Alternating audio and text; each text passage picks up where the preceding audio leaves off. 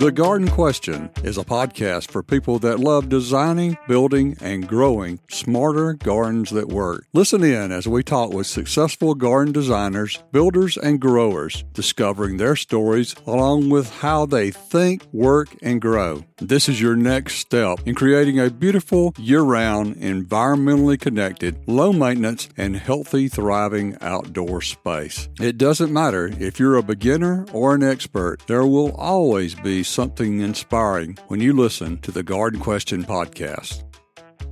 Hello, I'm your host, Craig McManus. Jo Phillips is the horticultural manager for the best preserved 19th century garden in the United States. The first planting at Hills and Dales Estate occurred in 1841 with the still growing original boxwoods. The Garden Estate is a horticultural testament to the three women with their families that have called it home. Today's garden stays true to the original design and each woman's contribution. Jo tells stories about how Alice Callaway loved hills and dales and was ahead of her time in so many ways. The horticultural staff reflects Mrs. Callaway's love every day in their care for the original garden design. You'll want to listen all the way to the end to appreciate how important historical gardens are to our future garden success. Jo earned her BSA horticultural degree from the University of Georgia. This is episode 16 Hills and Dales Garden Wisdom of the Garden Question Podcast. We will talk with Jo Phillips right after this. TheGardenQuestion.com is an awesome website because we expand each podcast episode with accurate resources and links for gardeners. You can also listen to every single episode again as many times as you like. Think of it as an extension of the podcast at TheGardenQuestion.com. Jo, how would you describe Hills and Dales? Hills and Dales is an estate. It was the historic home of Fuller E. Callaway Sr. A lot of people are familiar with the Callaway name through Callaway Gardens. Hills and Dales predates Callaway Gardens. It was started by the gentleman that began Callaway Gardens. Hills and Dales was actually started by his father and his mother. It was a private estate for many, many years. The very interesting thing to me about Hills and Dales is that the garden predates the estate and it's kind of our reason to exist.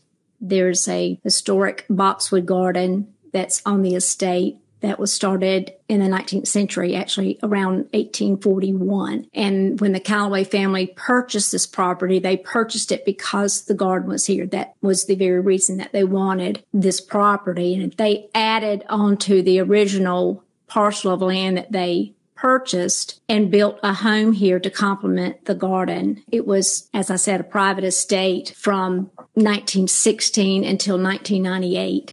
Post 1998, we knew that it was going to become a public garden. And we knew that that was the wishes of the family of the last generation that lived in the house. So we opened to the public in 2004, have been a public home and garden ever since. That's well over 175 years of, of a garden being in place. That's rather amazing. Would that qualify as the oldest garden in the state? Don't know that it's the very oldest. It is considered one of the best preserved 19th century gardens in the entire country. The fact that it has been continued under cultivation and has never fallen into complete disrepair. There's so much of it. The design is still so intact from the original 10th century design. It's pretty remarkable that it's right here in West Central Georgia, available for people to come and see. What would be the best way to describe the garden's theme? The historic garden is a boxwood parterre garden. The overarching theme of it is somewhat spiritual in nature. The woman that initiated the garden in the 1800s was named Sarah Farrell, and she and her husband, Blunt Farrell, lived here. The garden that she created, it was her life's work. She lived here for about 62 years gardening. She was a very well educated woman, very uh, religious woman. There's definitely a theme in the garden that emanates her relationship with God. There's a huge planting of the word God. We have a church garden. There are mottos, letters sculpted out in boxwood that say God is love. That kind of sets it apart from a lot of other historic gardens. There's not another one that we know of that has such a, a religious theme to it. Sarah Farrell started the garden, and Ida Callaway was the second owner with her husband, and then Alice Callaway. How did the other two Callaway ladies influence the garden? Ida, I heard this expression before. This is not original to me. I think it's in actually in our orientation film, but the garden beguiled her. Her husband, Fuller Sr., grew up in Troup County and knew Mrs. Farrell personally, knew of the garden, and he visited here and had a relationship with Mrs. Farrell that was quite warm from the time he was a boy on. He married Ida. He met Ida as a college student. She was going to college here in LaGrange. They met and eventually married. I'm sure that she knew Mrs. Farrell as well.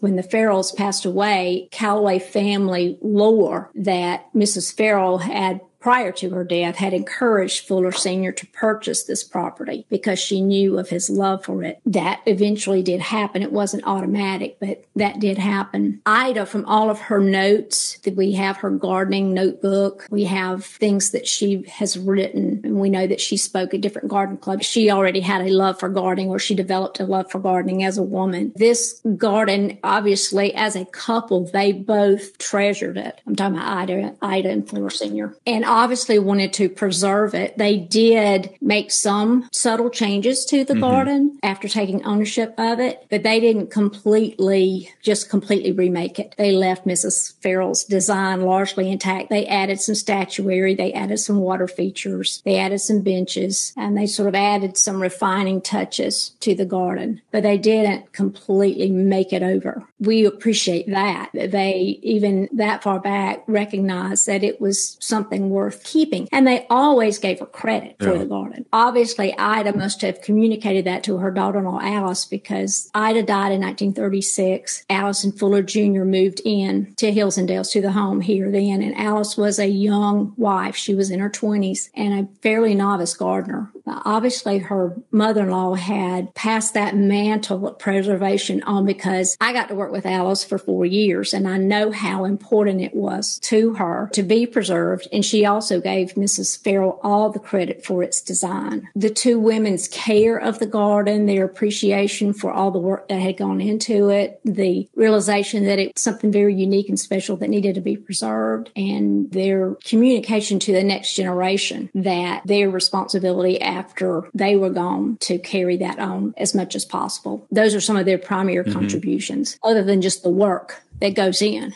Sure, which is a lot every day, I would think. Did Alice Callaway add to the garden, or did she pretty much try to preserve what was there? She gardened here for almost the exact same span of time that Mrs. Farrell did, both of them 62 years, Mrs. Farrell and then Alice. And then sandwiched in between was her mother in law, Ida, for about 25 years. Mm-hmm. Gardens are not static, they cannot stay the same. Things are going to grow, things are going to die, trees are going to have to be removed, that sort of thing. So Alice never, I don't think she ever tried to keep it static. She would remove things if she thought they needed removing. Mm-hmm. I'm talking talking about, you know, trees. Over the years, there were some large trees that she made the decision to remove if she thought that they were becoming a hazard, whatever reason. As far as changing the bed lines of the garden or changing paths, changing the overall layout of the garden, she did not do that. If, if she made any changes at all, they were very minor. She kept the structure of the garden then. She kept the structure of the garden. Now, you know, she added in shrubbery. She added in a lot of azaleas she she did change some of the interiors of the beds because she said that Mrs. Farrell, when you look, we do have photographs of the garden from the late 1800s. Most of the ones that we have, not all, but most of the ones we have were made to be viewed with a stereoscope. So you get a 3D image when mm-hmm. you put the, the photo cards into the stereoscope. Explain what a stereoscope is for people that are in the digital age and don't have any idea what we're talking about. If you think about, I, I don't know if they would, if, if young people would, would remember, but I don't know if you remember the 3D Viewmasters that my generation had where you would put a card in and, and it would be a ring of photos and you would click to the next photo. Looking through it, you would see that image in, in 3D. It's very similar. Stereoscope is a device sort of similar to opera glasses, but it has a little bit more structure to it than that. And you can put a photo mm-hmm. card into a slot and it's the card has two identical images. You know, it's divided in half and there's two identical images on each side. Put it into the, the mm-hmm. slot and you look through the, the viewfinder, look through the optical part. It marries the two and puts it in 3D.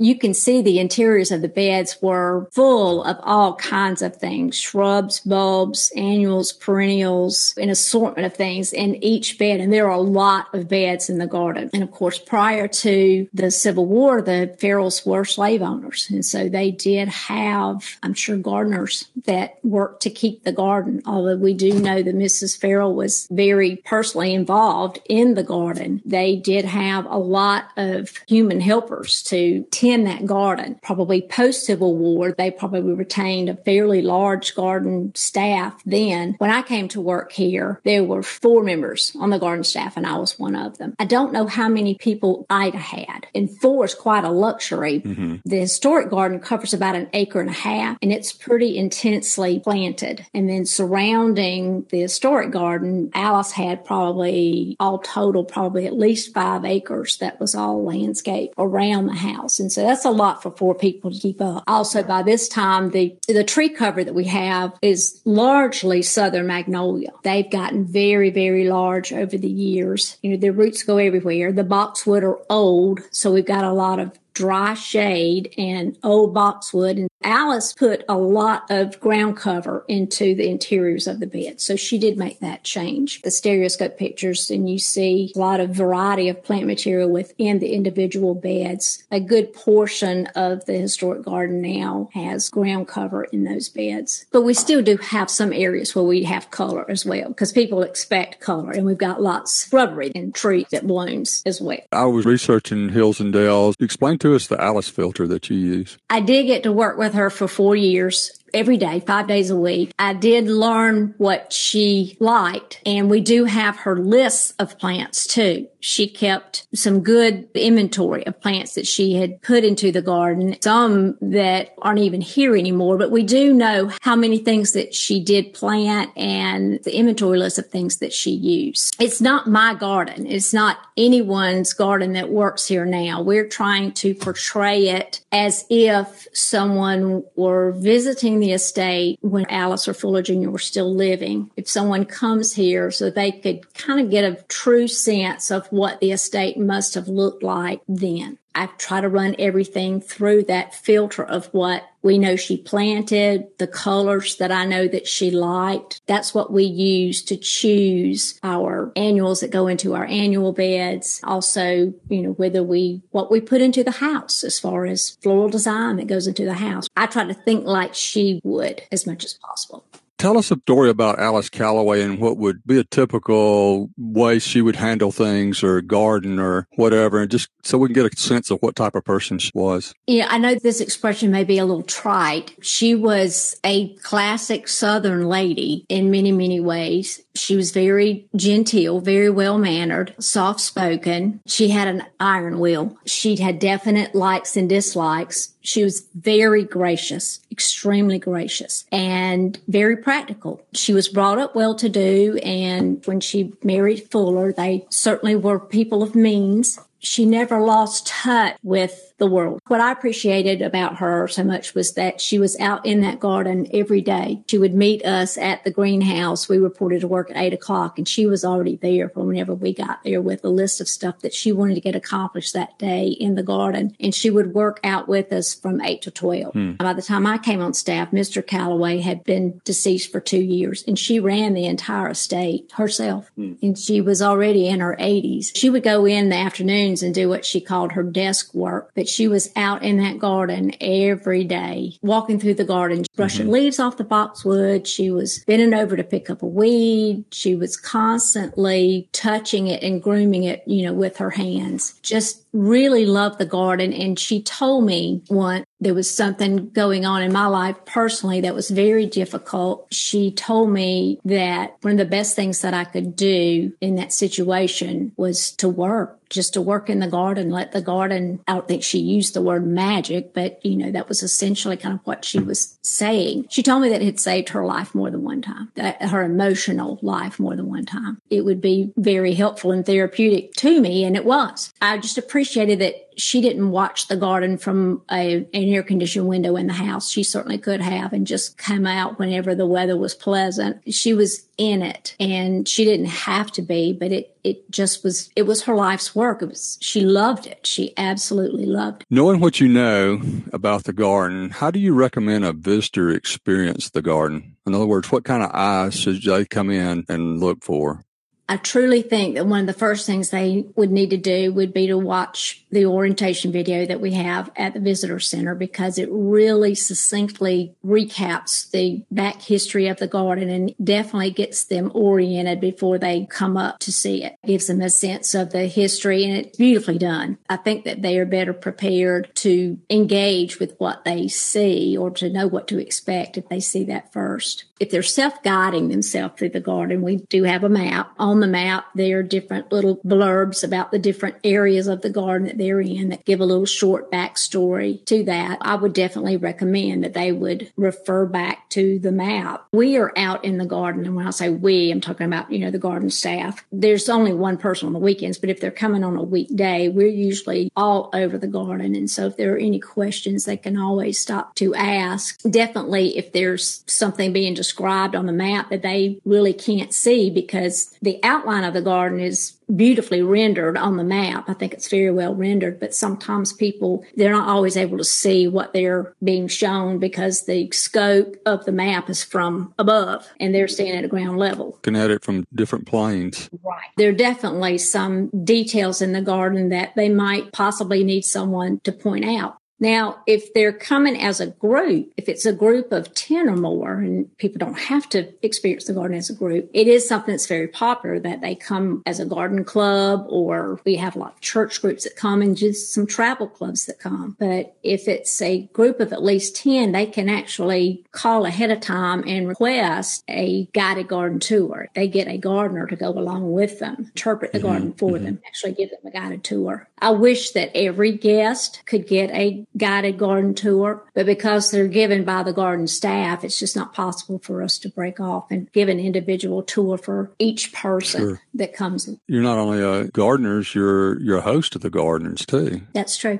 We really like for people to have a great experience. It's very important to our executive director that people have a great experience here and you know, kind of experience some true Southern hospitality, that they really feel like they've been guests of the family whenever they come. I'm biased, I think that we really strive for that. And I, I, think that we usually more so than often hit that mark. Do you have a favorite spot in the garden that you like to sit or that you, you're a favorite view? My favorite spot in the garden is probably the church garden. It has some different elements to it. It's just such a quaint spot. It's a place where Mrs. Farrell created an outdoor church. Now, when you just look at it, you don't sense that you're in a church, but whenever all of the different different little elements that she planted in there to represent different aspects of a church are pointed out to you, then you, you get it then. As far as my favorite view, I love looking over the terrace that's above. The God planting is on the fifth terrace, as we call it, and you can see it from that level, or you can actually view it from the next terrace above and look over. And I, I really love looking at that, especially after it's just been freshly mm-hmm. clipped and it's massive. It can be seen from the air, planes fly over. So anyway, that's that's a real favorite view. It's hard to pick favorite spot. I love the herb garden. Alice put it. Alice did put in an herb garden and it. It's right adjacent to Mrs. Farrell's historic garden, but she didn't have to undo any part of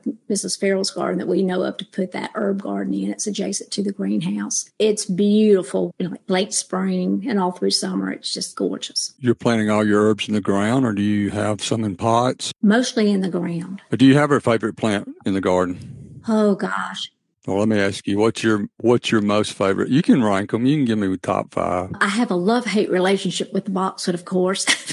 I don't have boxwood at home, but I definitely appreciate them here. And I do appreciate them as an ornamental plant because I, I think they're the oldest cultivated plant that we have record of. They've been used an awfully long time. Just their history is, is just remarkable. I'm a rose fan. I love roses. Now we're not a rose garden, but we do have, you know, various roses in the garden. Of course, I love them. I'm one of those gardeners. I like anything that's in bloom. My favorite when it's in bloom. Oh, you're my favorite. And then mm-hmm. something, oh, you're my mm-hmm. favorite. So, uh, it's hard to beat the white peonies whenever they're blooming. Yeah.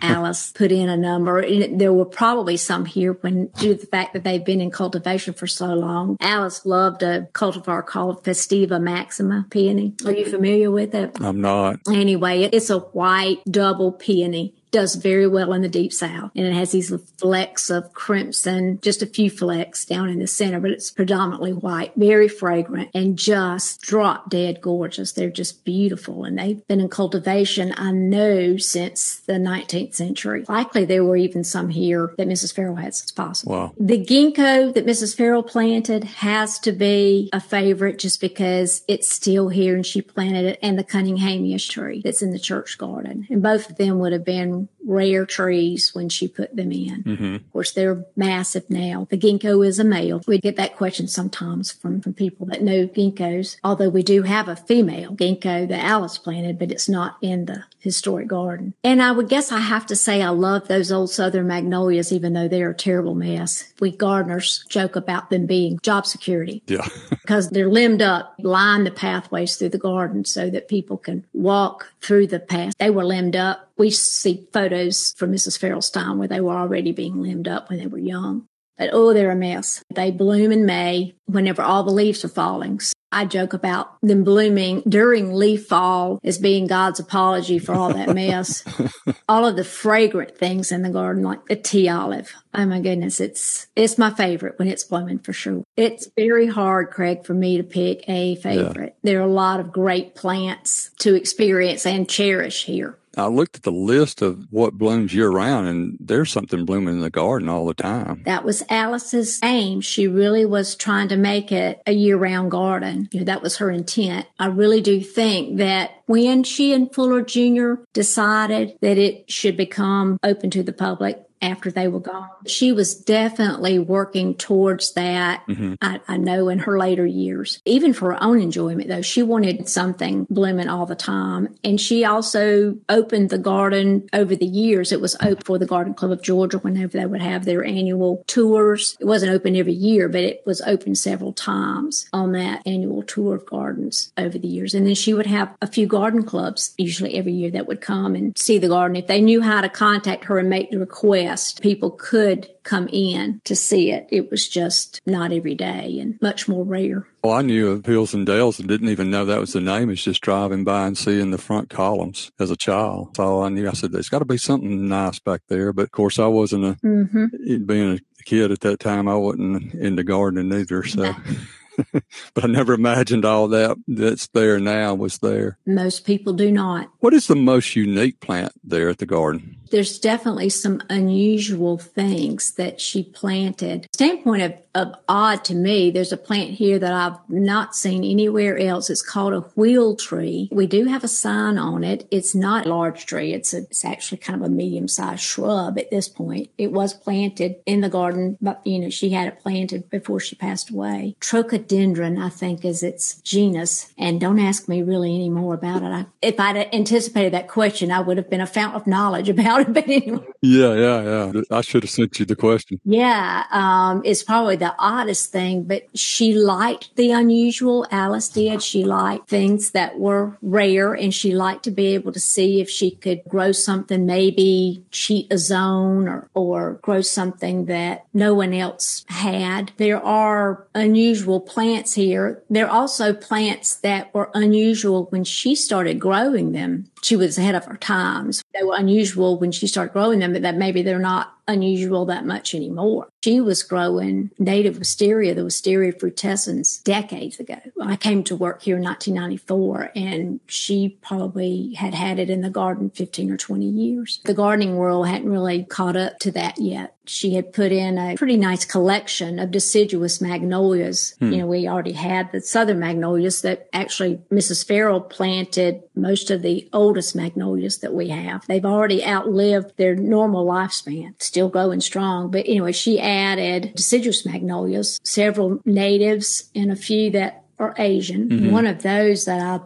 love the most is an Asian species and it's Magnolia denudata and she has it in the church garden. If I had to pick one plant, absolutely a favorite, but it's, it blooms white. Usually wants to bloom in mid-February, just ivory goblets of white all over the tree. It has a big, massive head. It is the pollen parent of Magnolia soulangeana, which we're pretty familiar with in the horticulture world. Mm-hmm. Soulangeana is a hybrid cross between denudata pollen is the daddy and Liliiflora is the uh, female. The cross between those two is where we got Magnolia soulangeana. And so denudata has the same kind of form of bloom, right. but it is ivory white. And I think there are a couple maybe of subspecies that have a burgundy eye mm-hmm. deep in the middle. Wants to bloom, like I said, very, very early. It's precocious. And so we hold our breath. If we get a little zephyr of warm air in mid-February, it's going to be trying to bloom in the middle winter. Some winter winters, it skirts by. It doesn't bloom long, maybe a week, week and a half at the most. We might skirt through without having any hard cold nights. It'll survive 30, 32, the blooms will. But if we, if we start you know, if we have 28 for very many hours, the blooms are toast. Yeah. Doesn't hurt the tree. It leaves out later normally. You know, this year we had really good bloom from it. I think this has been the best year for blooming that I can ever remember. It,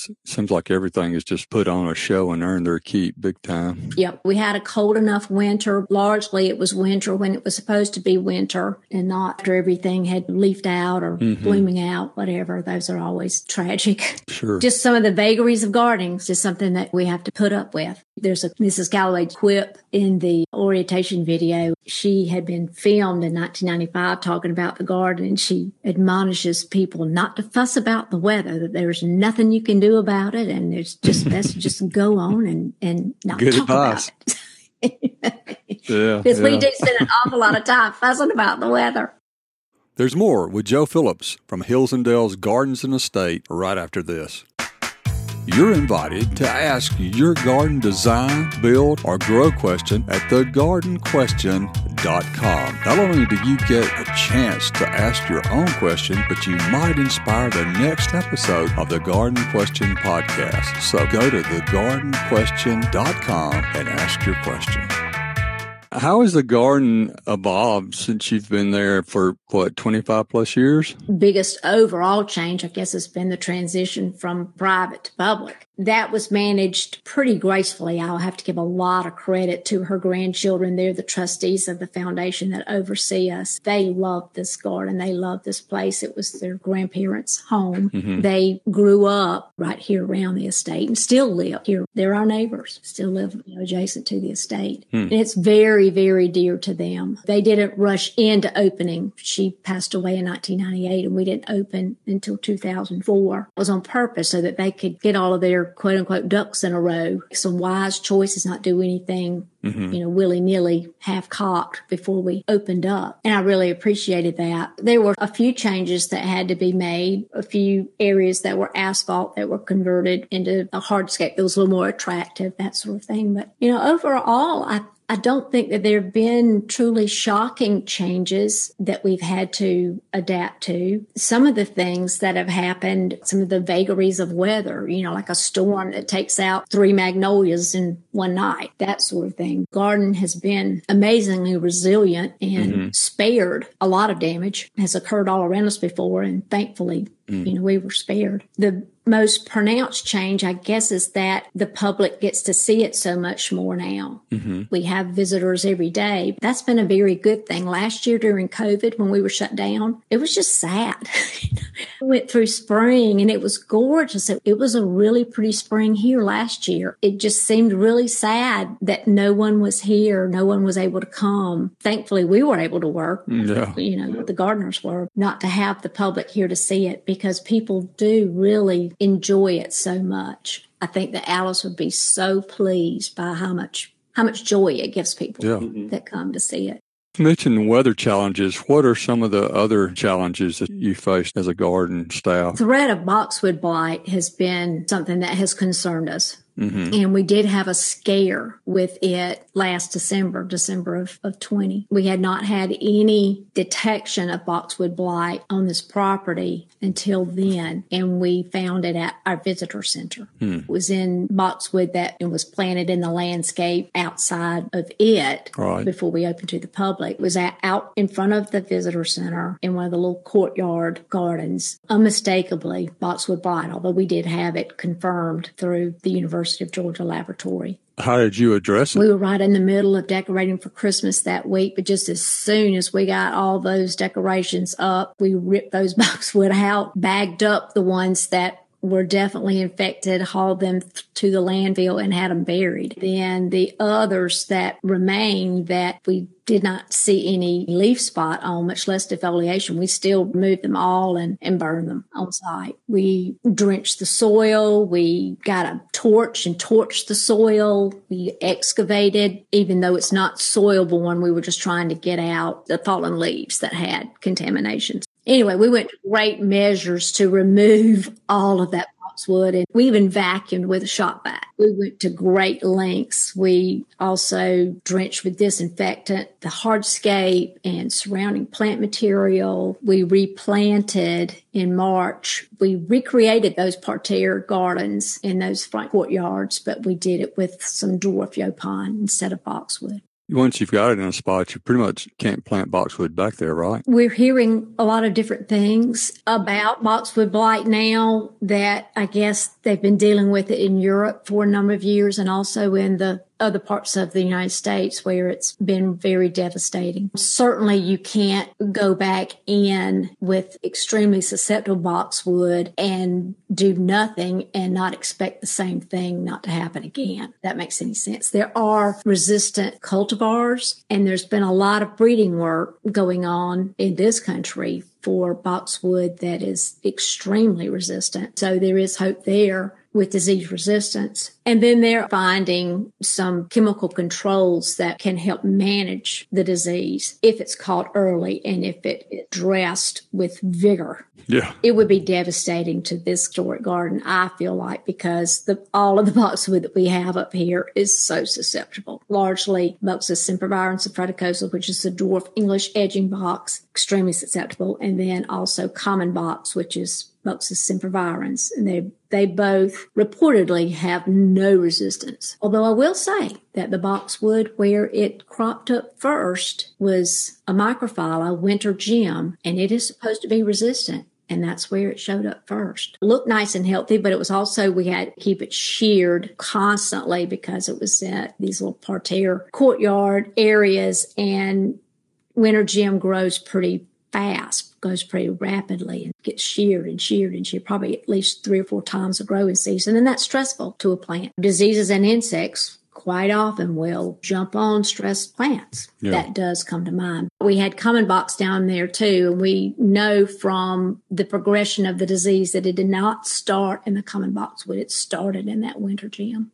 Right. So resistance is exactly what it says. It's not immune. It's just is resistant and compromise the resistance if shearing a plant all the time and stressing it out. Right. It's a formal garden and that is a stressful practice. So that's something that we have to keep in mind trying to manage this garden up here. Even though to keep the form of it, we do have to shear. There are things that we need to do culturally to try to make it up a little bit to the plant for having to do that so much. Sure. Do you, I call it punching holes in it to let the light in. Do you do that type thing? Yes, thinning. Yeah, exactly. We do make an effort to do that. There's just always a tension, I guess, between being a public garden, being open like we are, and we wear so many hats because, like you mentioned before, we're hosts and gardeners. We have a lot going on and we try to do programs and this and that. I guess sometimes my complaint is that I would like to be able to actually spend more time doing some things that are tedious, like thinning.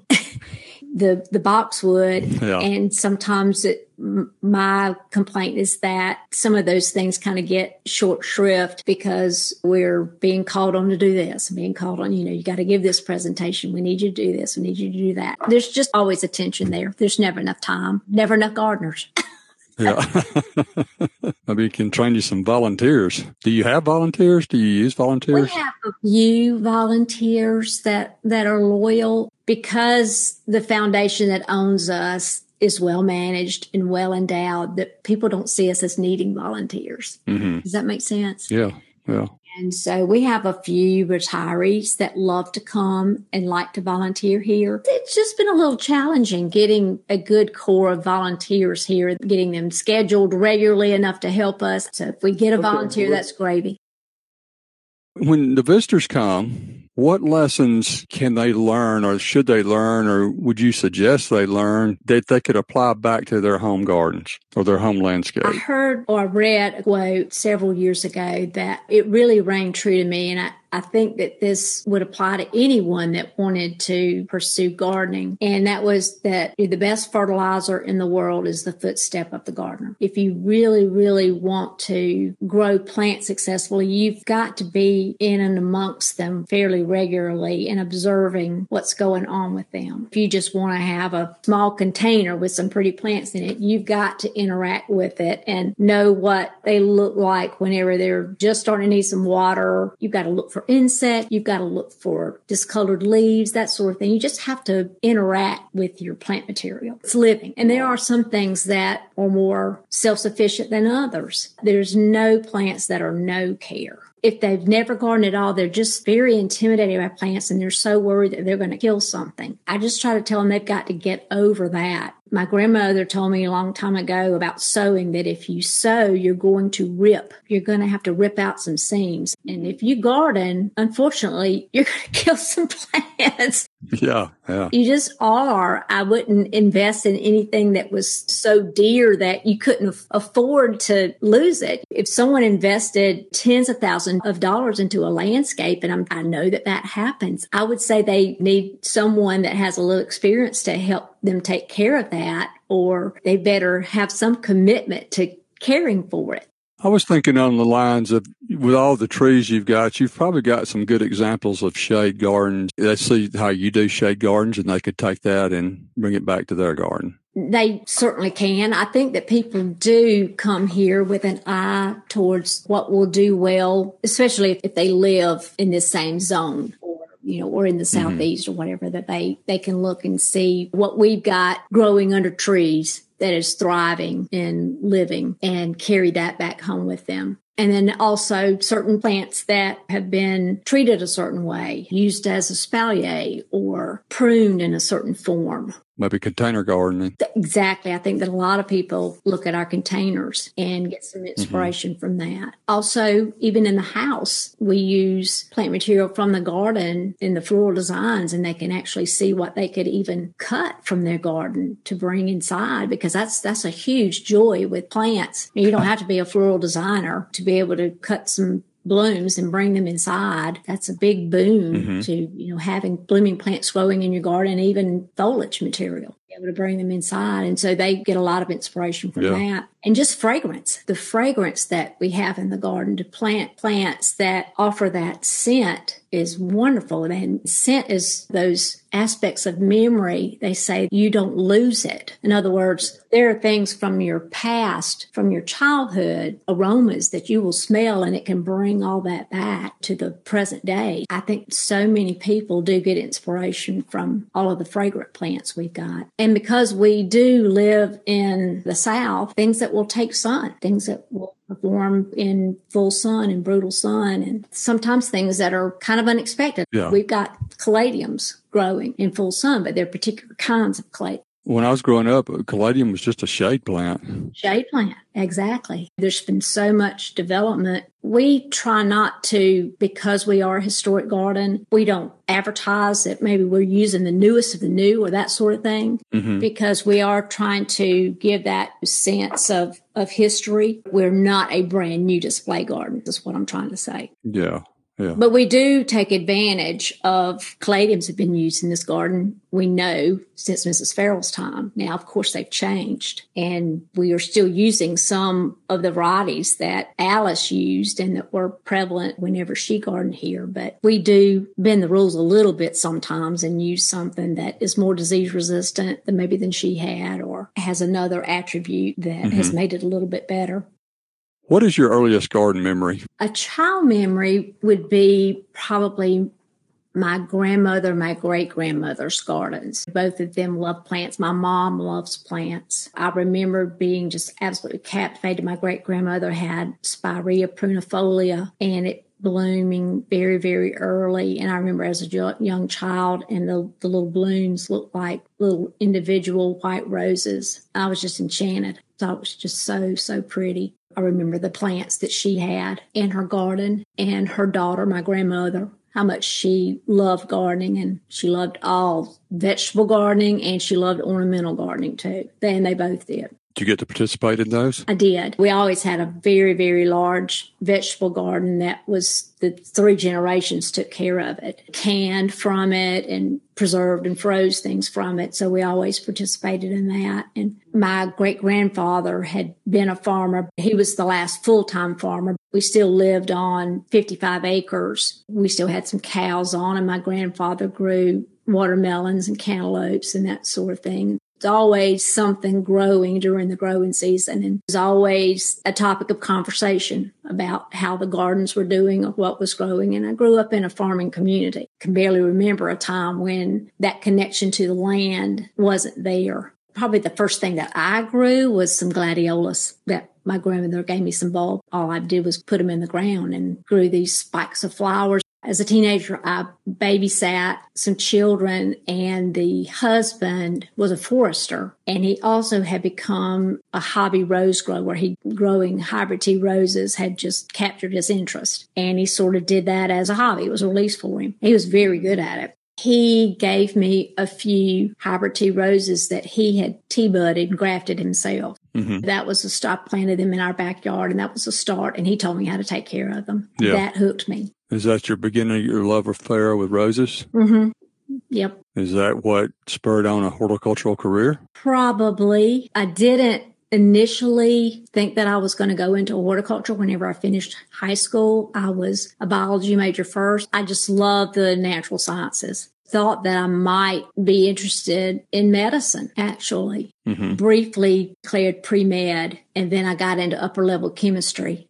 and, I, I did not like upper level chemistry. I realized that chemistry was going to be consuming my life for years to come chemistry wasn't the aspect of science that I really loved. And plus I met some other pre-med students that were further along than I was and they had no life. I mean, no life, none. And they were full of anxiety all the time because they could not make anything less than an A. Yeah. Even an A sometimes was, I mean, it was just, I just really did some soul searching and I just, I just didn't think I wanted it that badly. Thought and thought about what I would really like to do and chose horticulture. In your professional career, who's been your biggest influencer? Alice Callaway, without a doubt. How did you and Alice Callaway form a relationship and you got to work for her? Well, you never know sometimes what impression you're making on someone. You just don't know until later. I met Alice. I was working retail here in LaGrange. The first time I met her, I was not working at a nursery. I did later transfer out to a nursery and she was a customer there as well. But I probably saw her more often at the business that I worked to prior to that. And it was actually a feed and seed store that I worked at for several years. I did use my degree. We did sell some plant. We sold a lot of things geared towards people that were growing vegetable gardens and that sort of thing. But she was a customer there. The store manager had actually worked for her when he was a younger man. When she would come into the store, she would usually gravitate to him because she knew him well and he would wait on her. When I was told that was Alice Callaway, I didn't try to help her. I knew who she would want to find. She happened to come in one day and he wasn't there. Did get to assist her with her purchases that day. We talked a little bit and then she came in another time and we had some plants. It was at the end of the season. We weren't a nursery. We really didn't have the facility to overwinter them. One of them was a clematis and I asked her if she wanted it, if she would just take it and give it a home. And she said, well, you know, it'll overwinter. It will live. Yes, ma'am. We really don't have facilities for it. So she took it. I might have assisted her maybe one other time. Fast forward probably at least three or four years. I was in between full time jobs. I was working part time, not here in LaGrange. Grange would have been a commute for me. And I was trying to figure out exactly which direction I wanted to go. And I got a phone call. I needed to get in touch with Alice Callaway. And it was from this man that I had worked with at the store that had been a former employee of hers. And he was no longer at that particular place of business any longer. She had contacted him asking him if he knew how to get in contact with me. And he said, well, as a matter of fact, I do. Her husband does a lot of work for us. Know, so I, I said, what do you think she wants? He said, well, she probably wants to hire you. I called her. I, I called her on the phone and her number was in the book, told her who I was, and she invited me to come to the garden that she wanted to talk to me. She said she had an opening and she remembered me from the store. She thought that she wanted to hire a woman. Would I be interested? I was.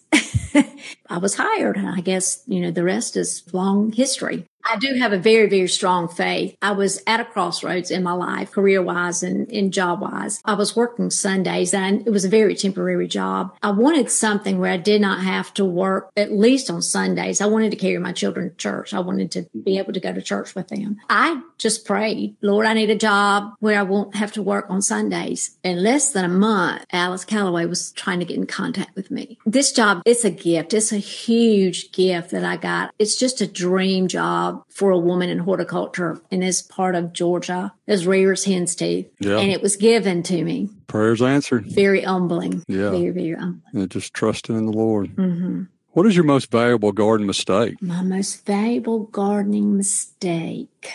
That is a good question. There have been a lot.